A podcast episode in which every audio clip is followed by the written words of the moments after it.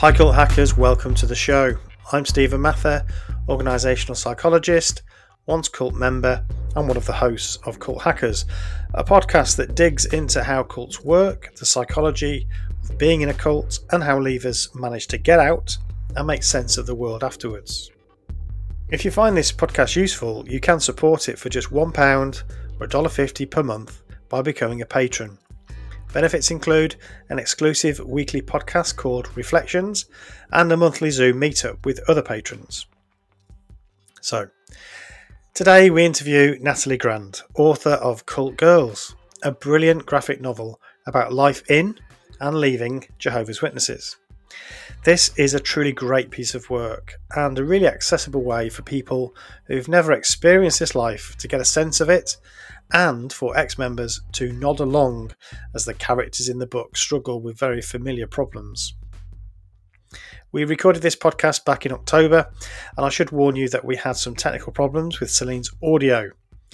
Regular listeners may know that this has been an issue we've struggled with from time to time, and my sincere apologies for this. But the good news is that we've managed to get to the bottom of the problem, and it should be the last time you have to put up with it.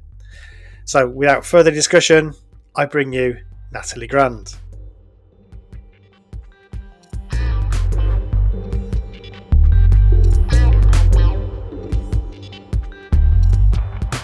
We'll say a, a, very warm welcome to Natalie Grand. It's great to have you on the show, Natalie. Welcome to Cult Hackers. Thank you for having me. This is always a pleasure. You're absolutely welcome. Right, so um, Natalie, you've created this graphic novel that um, came to my attention a few months ago. Really, it's been a while since we've been able to get you on, but um, uh, I was really fascinated about this and had to buy a copy. So straight away, we should recommend that all our listeners buy a copy. We will put it in the show novel. notes as well. Absolutely. We always pop the links in, don't we? Absolutely, we do. Uh, so I'll let you introduce the name of it, um, Natalie. What's it called? It is called Cult Girls, and it just came out this year. I am in America, but it is um, my intent on writing it was so that people all around the world could relate to it. And it is being picked up in libraries and different channels from Australia, Canada, UK. So that makes me really happy. yeah, I mean it's it's so interesting and creative. Um, and I think it's unique, really, isn't it? I, I, I think it's fantastic. Um, what what what made you do it? Well, I was really I'm, I'm an avid reader, and I'm I'm kind of a positive person. Even when I was in it, people would it was a little deceitful because some people were like, wow, you were so happy in it. But that's my personality. It's really, I always like to focus on positives. And so even when I was in it, I always was focusing on the positive new world. And that's just me. But um, but graphic novels and the comic industry has just exploded. And so, even like um, medical um, information or hard to learn concepts are now moving its way to um, graphic novel and picture format.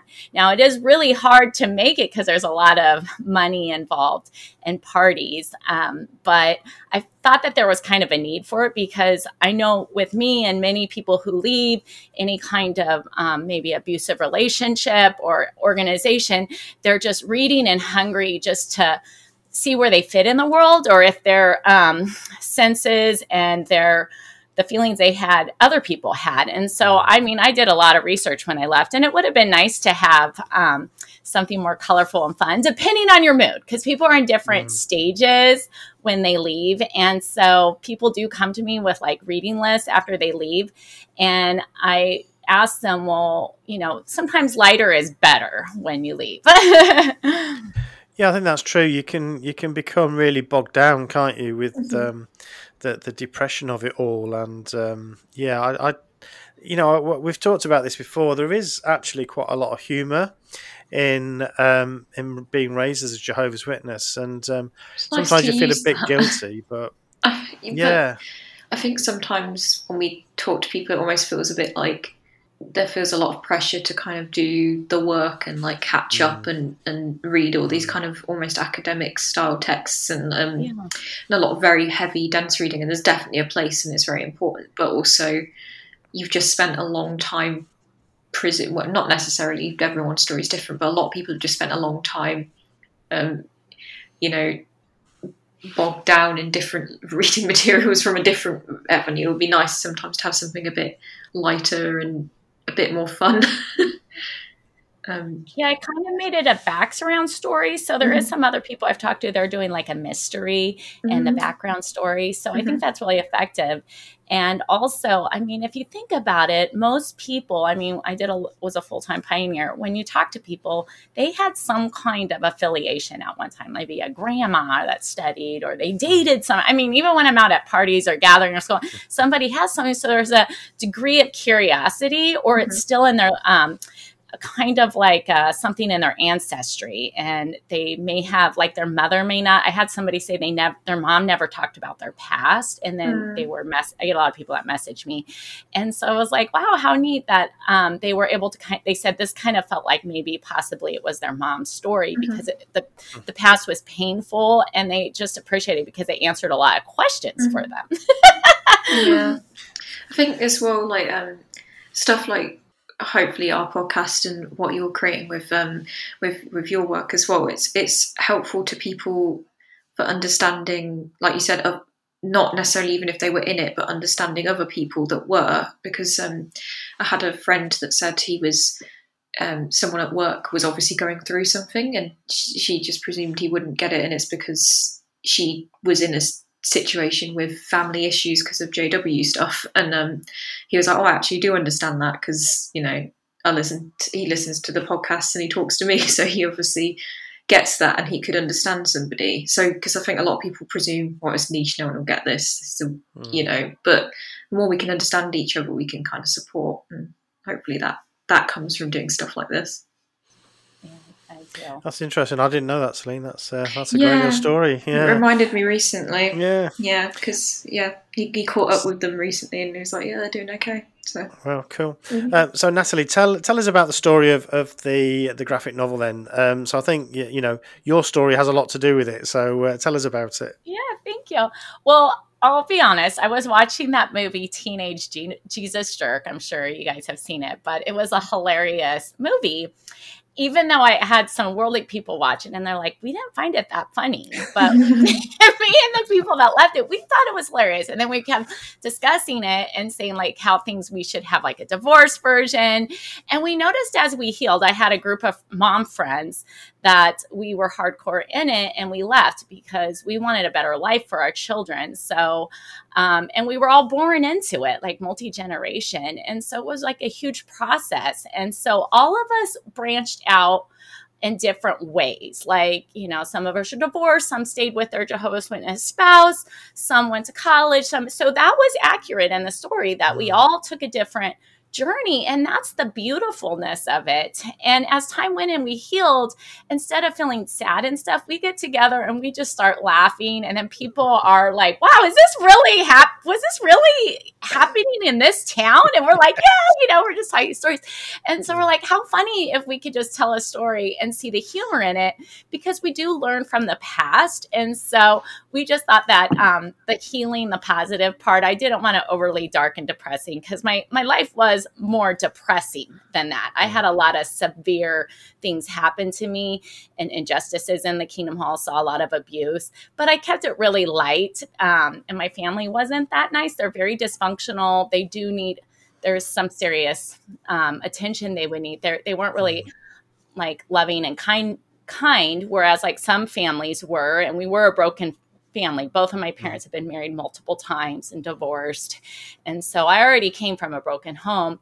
Right. And so, um, but anyways i just wanted something light and also to have an educational narrative and it's funny because i look at it and i don't think it's that intense but people are like wow i can't believe they treated women like mm-hmm. that or um, you know i'm in this indian culture and we are all about like empowering our young girls to have education. Like they're on the other end because they're mm-hmm. trying to fix something um, of this culture where women were less than men. And um, that's empowering. And um, the more, and I do that with my daughter. I have a daughter that's just a little younger than you. And she, thanks me for her college education and pushing her because she's like that was the greatest power i have. And that's you know for my identity. So she's promoting that. And she would do the same thing for her daughter too. And it's more than money. It's about um, you know connecting with other cultures and feeling you know using your brain and um, being able to use critical thinking skills. And so um, i don't think that um, it's defeminizes you in any way. Um, it just more like you know a lot of people say they feel more like a goddess. Yeah I, I, think that that comes across in in your uh, in your work, but it also is something that I, of course, resonates with us too. You know, mm-hmm. it's it's one of the things that um, we've talked about before the main catalyst really for me leaving was looking at my baby daughter there thinking what do i tell her you know um, how am i going to raise her so yeah mm-hmm. i think that is it's great when you can break that cycle isn't it yeah. um, you've got a the, the main character is called talia yeah, it's an inspired character of myself. I did have to switch around, you know, names or the way they looked, sure. of course. Mm. But all the events that happened in the book have people I have known have happened to, like the voyeurism. Yeah. I've had multiple um, people say that they have been voyeured on. And, um, you know, these can even be leaders inside the Jehovah's Witnesses. And when you look at the research, that's not a crime to them and it is illegal in the world there's something seriously wrong with somebody who peers on women and so um, but this kind of behavior is allowed um, in the jehovah's witnesses and it's not reported and and they'll tell you this isn't a crime and it's like yeah but you guys their government is superseding the regular government mm-hmm. and so mm-hmm. so i was like that has to get in there um, yeah. you know just a lot of the scenarios were in there of um, you know like i just remember at the kingdom hall like women but they were really happy to tell people that their husband picks out their clothes and like how dare basically it was making any woman that liked fashion um, to look like they weren't being subservient. And so there was like this really weird culture in it i found um, like you know when i pioneered that we would have like a 14 year old brother leading our field service ministry and I'm paying my own gas. I got a toddler and he's telling me what to do. And everybody's like, oh, thank you, brother. And, you know, you know, we're spending our own money and it's cold outside. And like, maybe I want to go on a Bible study with my, my toddler that's out in mm. service. She pioneered with me at the time. So some of mm-hmm. these things are just kind of weird. yeah, you, you, you sort of um, peel back that culture, I think, really well. You know, there's lots of stuff in there around the way that people behave. I mean, I I found bits of it quite amusing around like um, the, the way that there's there's people who really sort of know what they should be doing, but uh, I mean, Christmas is a good good example of that and birthdays and things like that where you know some of the characters know what they're supposed to be doing but they really want to have a bit of a party or they really want to have a christmas tree and so mm-hmm. they'll call it something oh, yeah. a bit different and all of that which i think is brilliant that is so true we had turkey festivus not me but a lot of my friends yeah, um, yeah there was just re- around halloween time there was always a couples costume party mm. some of my family members um, they associate did just celebrate Thanksgiving with some of their um, family members that left a long time ago and have like turkey placemats and stuff. Mm-hmm. So it was like sometimes you saw some of these things, it didn't make sense. You do wonder, like we know people that get a turkey and have it on Christmas Day, and it's like, all right, just call a spade a spade. Do you know what I mean? Like. I will be honest, the holidays was the hardest thing for me. Like my whole body was being left it. Like, you know, I didn't want to date anybody in it because I wanted to evolve and stuff. Um, mm-hmm. You know, I went down that route and it just wasn't for me. Um, but the holidays was the hardest because I think I was afraid somebody would see me because an apostate that either has like a fag or a Christmas tree is like worse than a murderer. And so um, and then my friend was like, Why are you doing this? And then at the same time, I was in college studying international business. And it was saying that it was very, I was making holidays on this big thing that it had to mean something. And really, they're just silly rituals. And Jehovah's Witnesses do it too. All cultures do it. All you know you could work at a company and they have their own rituals mm-hmm. yeah. and it's just a way for people to feel part of the community it's just like a, a nice little distraction and it's you know, makes you feel young. So when I looked at it that, and it said when you're doing travel, it said make sure to do the local customs, or um, if you're doing international business, um, what get to know their culture and try to be part of it. Or if you want to fight um, fatigue at your work or burnout, try to get to know your coworkers and see them as a friend, not a foe. And so, and I was like, wow, this is really refreshing. This information because we were always taught like it's us against them and there's good and bad. And it's like, no, it's not about that at all. It's just about having fun, being kind, um, working as a team, looking at people as um, a community, and you're a lot happier as an individual. Mm-hmm. Yeah, absolutely. Um, Just being part of the world. Like, yeah. You know, engaging yeah. with people outside of a particular bubble, you know. It's nice. yeah, absolutely. Yeah. Um, so, so the the um, the subject of divorce comes up quite a bit in your uh, in your graphic novel, um, Natalie. So, um, Talia um, is divorced or gets divorced, and she tells some of her story in this, as does um, her friend, I think Rosa as well. So, tell us about what what relationships are like, or what you remember relationships relationships being like as as young Jehovah's Witnesses? How how does that all work? Well, I think there, I mean, many would agree with me that have dated in those types of cultures. You don't really get a chance to know your spouse. Um, mm. I mean, people in high school, I mean, a lot of my friends that have left, they're kind of they're seeing their nieces and nephews you know 17 already being engaged. And when you've already raised children i have an older daughter you know i have a teenager. And when i try to explain to them that people were already picking marriage mates and your parents are telling you things too that reputation is everything. And even when i was like a young girl i remember older guys i wasn't even interested in that were disgusting were already talking to my parents at circuit assemblies. And um, the elders used it as leverage one time um, against me that some ministerial servant that was divorced. And to me, I wasn't even attracted. This guy was so much older. And mm. they're like, almost setting me up with him um, and saying that if I get to this spiritual status, they told him that I wouldn't be a good candidate for him. And I said, I'm not even interested in him. So, you know, and then people tell these funny stories that it felt like arranged marriages to them. Mm-hmm. Um, parents are, it's very common. They're already lining up their children um, because they don't you know they want to keep them in and it's more likely if they marry somebody in or it's likely they don't get disfellowshipped. So there's like a lot of motives um, and i just don't i feel like that's too much for somebody young. They haven't explored what they're doing. And then in my case i was told that you couldn't move out unless you got married. So that's mm-hmm. very common scenario too for women. And there wasn't a lot of women that lived on their own.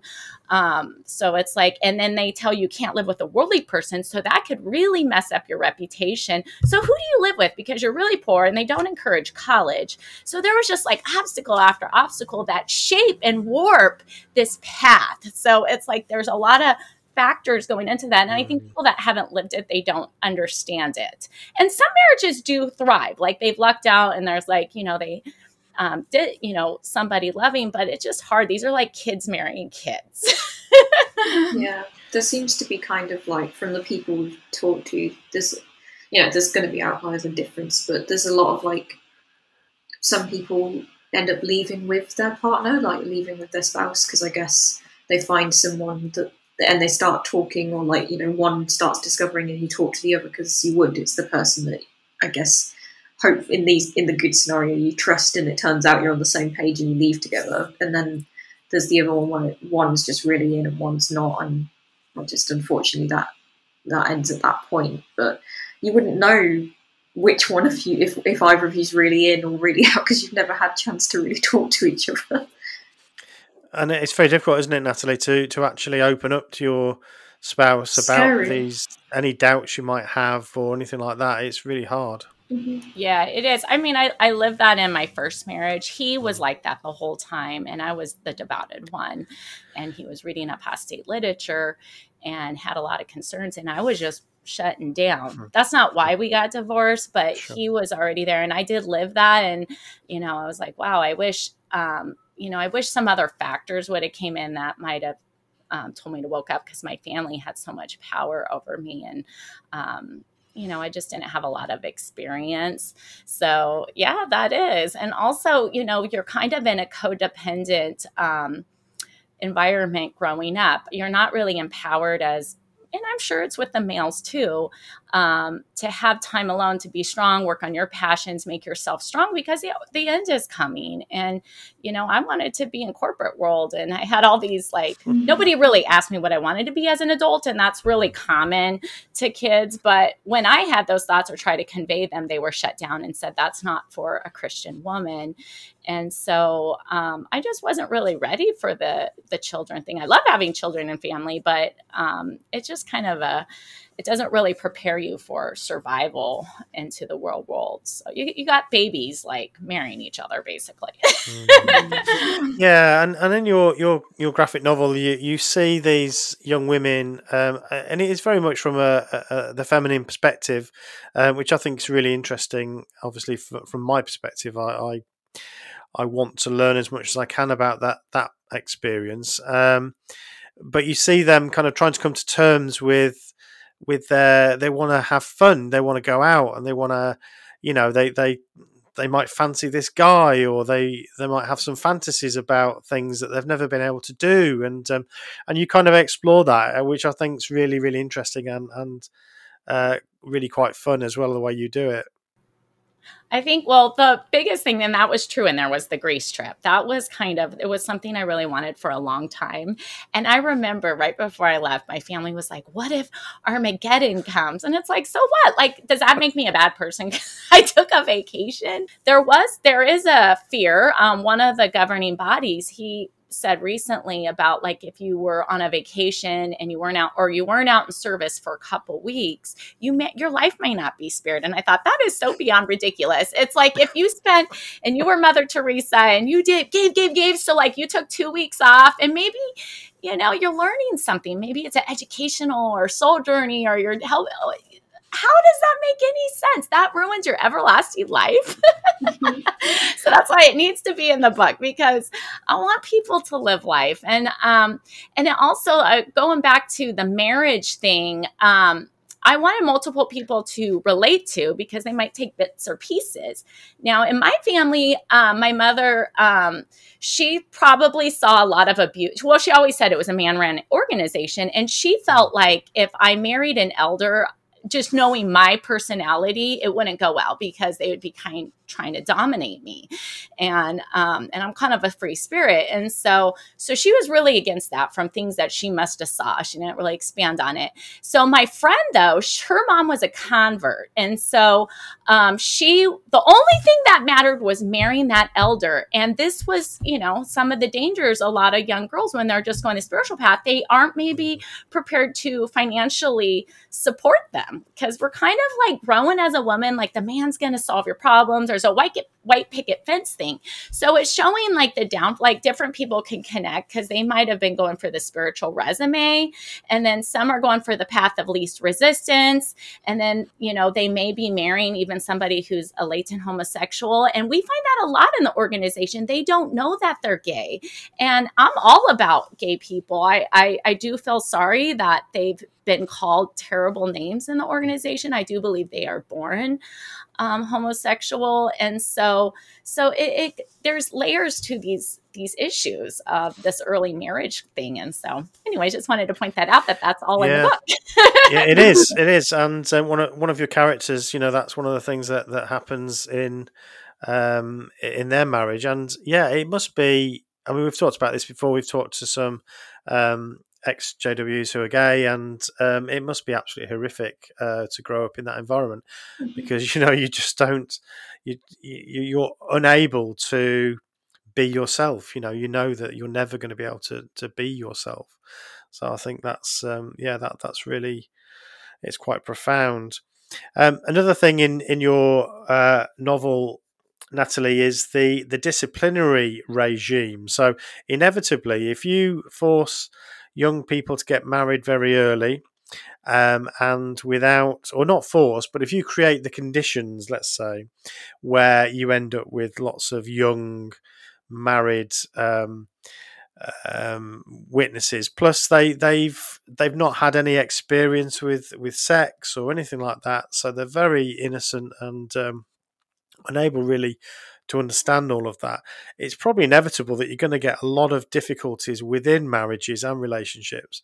Therefore, you have um, situations where then the elders step in to have disciplinary processes around things like um, seeing other people or watching pornography or all these sorts of things. So, um, tell us a little bit about what you talk about in terms of the disciplinary procedures within the the organization. Well, in my case, in in my area, the women get all, they, you know, they're the ones that get spied on, and yeah. um, because it's men ran, a lot of there's a lot of construction trades, and there's a lot of secrets in our um, kingdom halls. So for some reason, um, you know, I, I got remarried and that was a story. And I got disfellowshipped after I was married. And the thing was, is my ex-husband, he wasn't a Jehovah's Witness, but he never got disfellowshipped.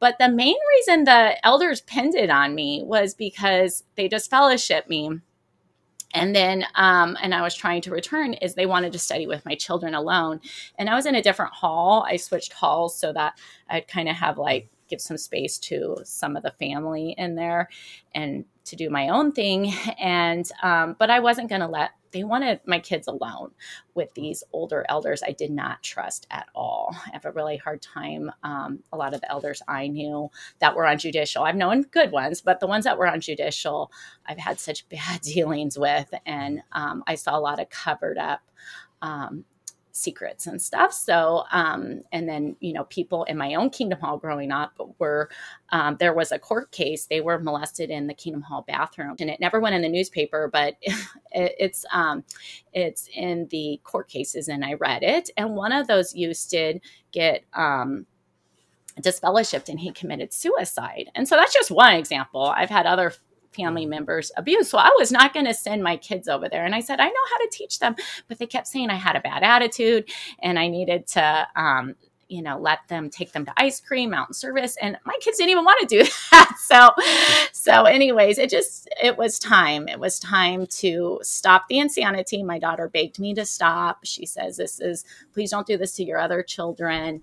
Because um, I wasn't even wanting to bring them to the ch- to the Kingdom Hall, so that's why my body was reacting. I was trying to protect them, but then I wasn't protecting myself anymore, and so that's when I, I woke up. I was like, "This is it's time. It's time. I make a stand because I don't want to take five meetings night a week from my family and i'm when I was hearing the comments of some of these parents, what they were saying about their disfellowship kids on their soapbox, saying they were ha- not happy, but they were like talking about how they let their kid go like at 20 and they were like around my age and they were like wearing it with a badge of honor. Mm. And I mm. thought, you know, you're not the victim. You, um, you know, you could be in that kid's life and they suffered. You were the parent, you weren't the kid. And so I was like, I don't want to be like these parents. yeah, that's interesting. So, um, just just coming to your, your story then, um, Natalie. When when you left, you say that was that was the sort of time that you started waking up. So, was it the behaviour of the organisation that really um, hit you first rather than any of the doctrines and things like that? Was it the way the organization behaved? Uh, yes. I mean, I kind of wanted to leave most of my life, but it was okay. the family. My father did, and it is like in the book, I said. I don't believe it. Here's the reasons, the scientific reasons. Here's the history. And basically, you know, I, w- I mean, I was like, people were divorced in it. Um, he said, der- one of the Rutherford said very derogatory things about women. And that goes against everything. I'm sticking up for my species. I think they're fantastic. And he was like, it doesn't, he's like, that's what Jehovah needed um, at that time. And so I'm seeing patterns of like these really rich mm-hmm. white men, and it's ran like a business. Um, and it's like, that's I feel like that's not even like God anymore. But but I still my body was like, you don't agree with it, that's okay. Cause that's what I've been told my whole life. And so that's why I was still going through the motions. I was just gonna clear my head, but I was not gonna cry anymore at those meetings because I've spent I was actually disfellowshipped um, as a teenager and went through a whole rigmarole um, with the elders telling me I was going to be that they should have stoned me and stuff. Mm. So I was like, I'm not going to cry anymore. I'm actually finding happiness and I'm going to find who I am. And so um, that's why it's like in the book, um, you know there's different paths for everybody not everybody can go to school but maybe they want like their kids to have a better education or maybe they want to get involved with their community or maybe they want to help the animals and these were all real life things and i saw smiles on their face and their children were blossoming going to school because i was told when i was young all these people are doing drugs and all these mm-hmm. bad things would happen to you if you went down this path of um, sports or education and and really all i saw is that they were helping the earth and they weren't really like doing these debauched things that we were told yeah. yeah.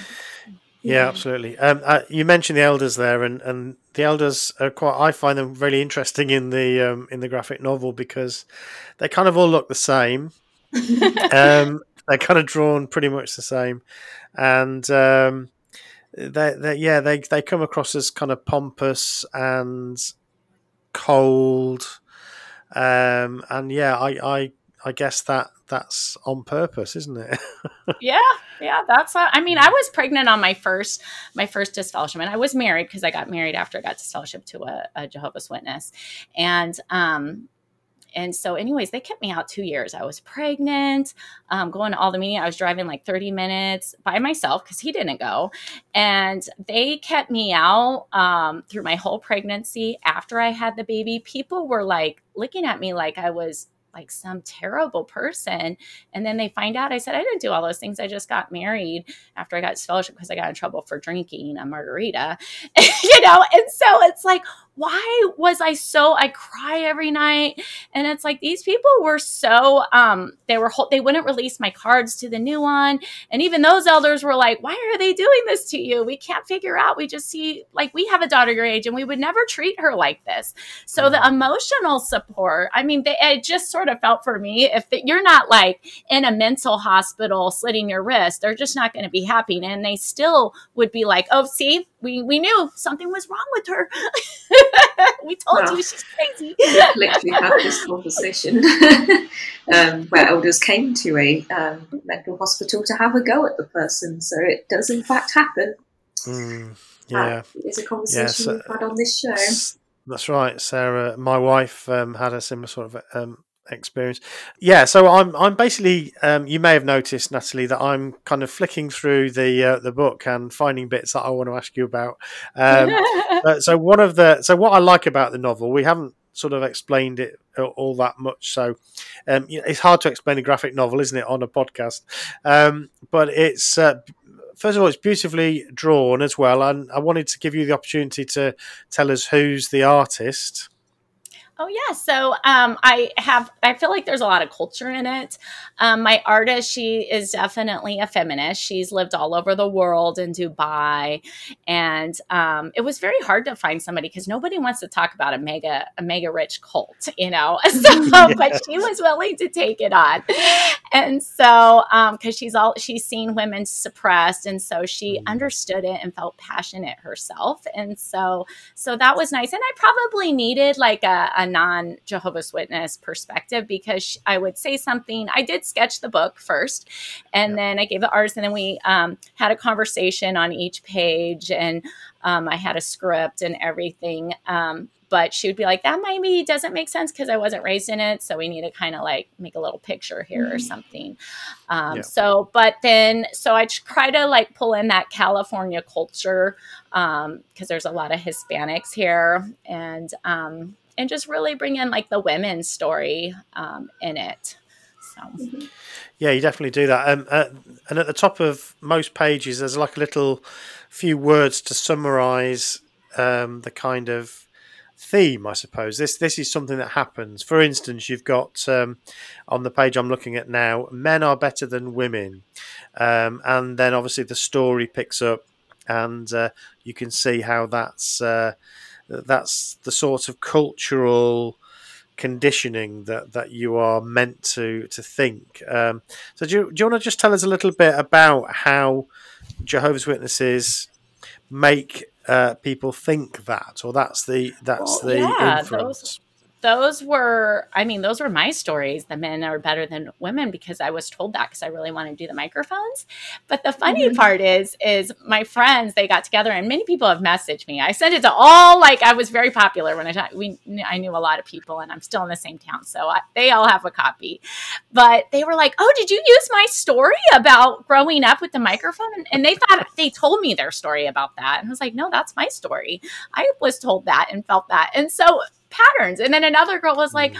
"Oh my gosh, I'm I'm 40 and I'm still dealing with the money culture. I had a hard time being successful because money was bad." And she's like, "Did you take my story?" And I was like, "No, this is what I've observed." you know, so mm-hmm. so it is very relatable. It is dead on these situations. You know, a little more vanilla, but but I wanted that captured because this is what all the women have experienced in it. I mean, even the guys appreciate um, the stories because they've seen it too, or they had a daughter and, you know, kind of similar. So. if you're enjoying the podcast, you can support it by becoming a patron. You can support the podcast for just £1 or $1.50 and receive a variety of Patreon benefits as a thank you.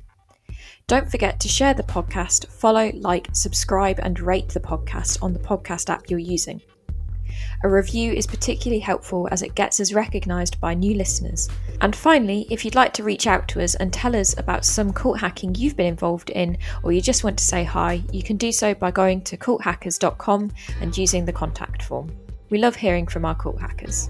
Thank you for listening, and now back to the podcast I, there is a lot of people are surprised how much content is in it because it's not mm-hmm. something you're just mm. going to finish in one night. There, um, my friends have first gone through it real quick, and then they go back and read like the page a day mm-hmm. of the um, narration. But there's, you know, I've read a lot of psychology books and stuff about, you know, what attracts people to these kinds of leadership positions, and they do kind of get corrupted a little bit just by default. Mm-hmm. So, um, you know, and that the company doesn't train these people yeah, so I I think uh, one of the things you said there was that that the the men in positions can become kind of corrupted by that, um, and I I think that's absolutely right. You know, I was a I was a ministerial servant. I, I never made it to the dizzy heights of um, of eldership. You know, um, but because uh, I left before that, but um, I know that you know there is a um, there is a feeling of climbing up the greasy pole, as we call it, you know, as um,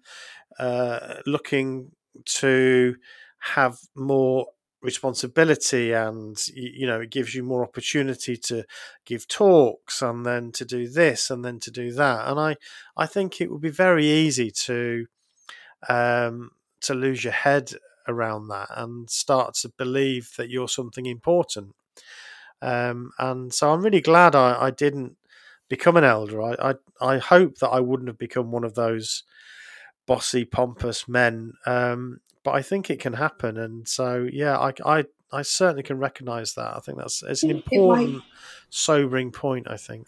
I think it might also tie into this is just armchair psychology. like this isn't based on you know um, evidence, but it might also tie into the fact that obviously, as you as we've said, then witnesses aren't encouraged to, you know, seek climbing the pole in other ways. You know what I mean? Like, so you don't get the education or like in the pursuit of that. You, you know, you don't you don't have the pursuit of, you know, trying to you know join that business and becoming you know that that top man in that business or whatever. So like this is that place where you feel like you can do that, and there's probably external pressures and you know, to use the buzzword like toxic masculinity of having to be at the top. And this is the only area that you're encouraged actively to do that via your group. So you can, you know, have that sort of like that man dopamine hit of like getting to the top and doing that. And that's the only avenue you're allowed to do that in. So presumably, if, if you feel like, if, if you ever feel upset or judged by people on the external that you're not doing that in the worldly way, you can express that in your spiritual life instead. A good point. Yeah, yeah, no, that, that's right. And of course, men men do have that opportunity, but women don't.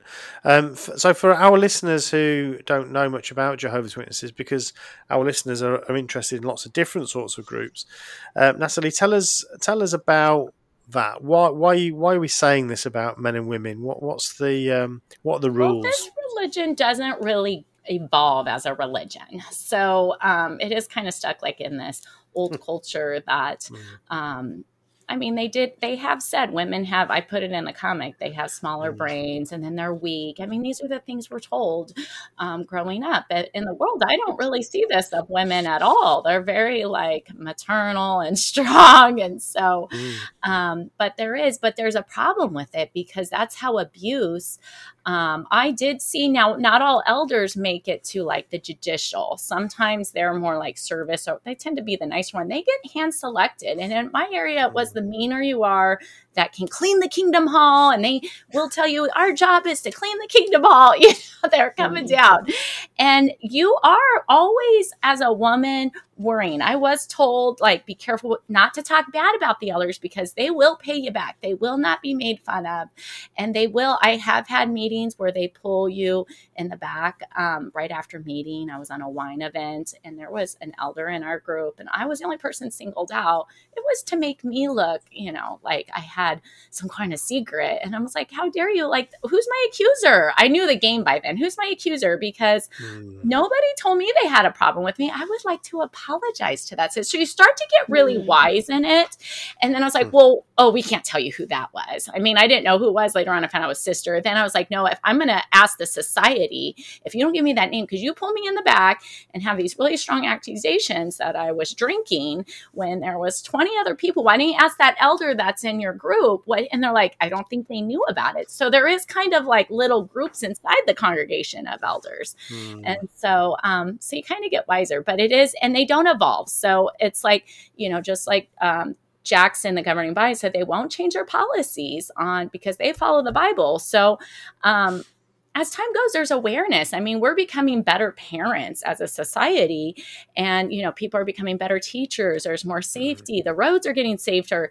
But this religion doesn't change with the times. They're not treating women the way they should be treated with respect or have maybe some women representation to protect them or make them feel safe um, but they just don't evolve so that i think that's a difference because other organizations are progressing to safety of children or um, utilizing women better in the congregation I guess we we always recognise, and, and you, you said the same yourself that you know different individuals behave differently. So, um, you know, we, we we see some people who abuse their power. I think um, in these positions, and I'm, I I think the problem is is that the the setup of the organisation enables that.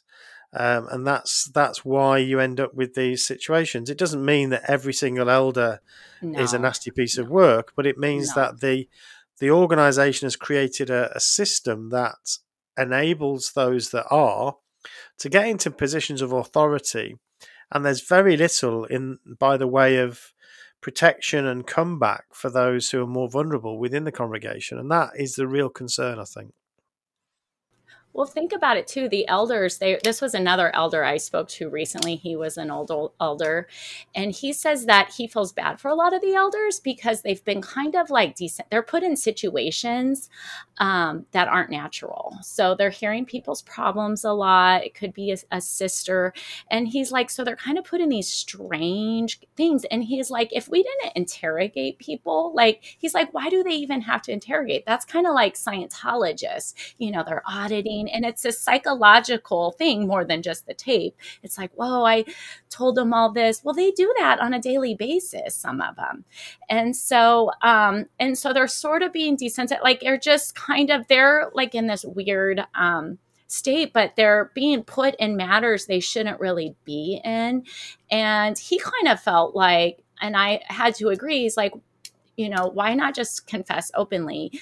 Um, you know a lot of therapy you talk and then you feel good. And and if somebody just talks about it and they're not taking notes and they're not judging you that could be therapeutic and know that god cares about them and they move on. But i was like yeah you're right. It's like that whole interrogation and judging process that's too much for another human to take on because even therapists don't do that. They're just trying to let like heal that person and you know reroute them. So so yeah so i, I didn't think about that with the elders. Um, you know, and they're interrogating children. And I really feel strongly it's an inhumane process, and they're not giving this up for some reason.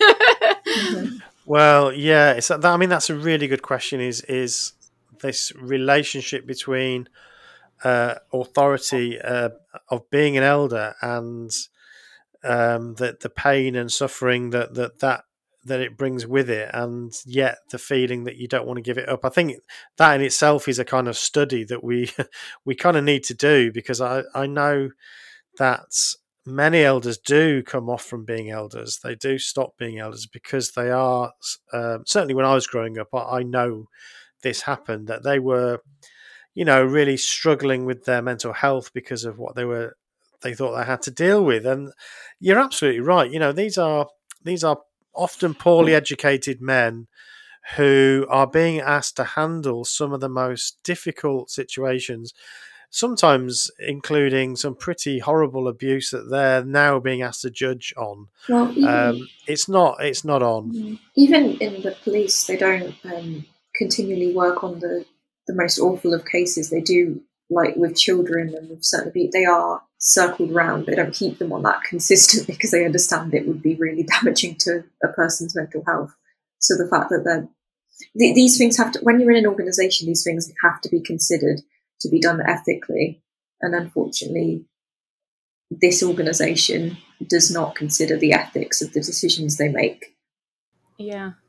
And also, I mean, these people just can't be authentic. You're always like um, watching your back. And that's what I think earlier I was trying to say is that you can't talk bad about the elders. Um, uh, you know, even your friends, if you're not crediting Jehovah or they're screening what you say, what is for fun, what TV you watch, and you don't really realize this until you leave um, that you're not being authentic until you're around authentic people that are, um, you know, they're not worrying about, um, you don't have to tell because they're telling you you have to turn in people if you know of stuff. Mm-hmm. So it's like, how can you really have a friendship yeah. if you're constantly wondering if you Can't need to turn them in? yeah. Absolutely. Yeah, I was going to ask you about the gossipy nature. You talk about that quite a bit in your um, in your book as well. So uh, that that again, that's that's uh, I guess an inevitable result of yes. you know what you created here. I've talked to other cult survivors, and they um, say the same thing: the gossip yeah. um, in these things, like, and they do. And in the judicial meeting, they do ask certain questions, like, "Oh, are you? Why do they ask if you're pregnant or if you used a condom and stuff?" It's because they want to know how many people know about something. And so everybody, as a teenager, was like, if you got in trouble, they're like, "Tell the elders you didn't tell anybody," because if you told somebody, they want they'll even write down what people did you tell. You know, if that's like uh, over three, okay, you're getting announced because they're not going to be made fun of.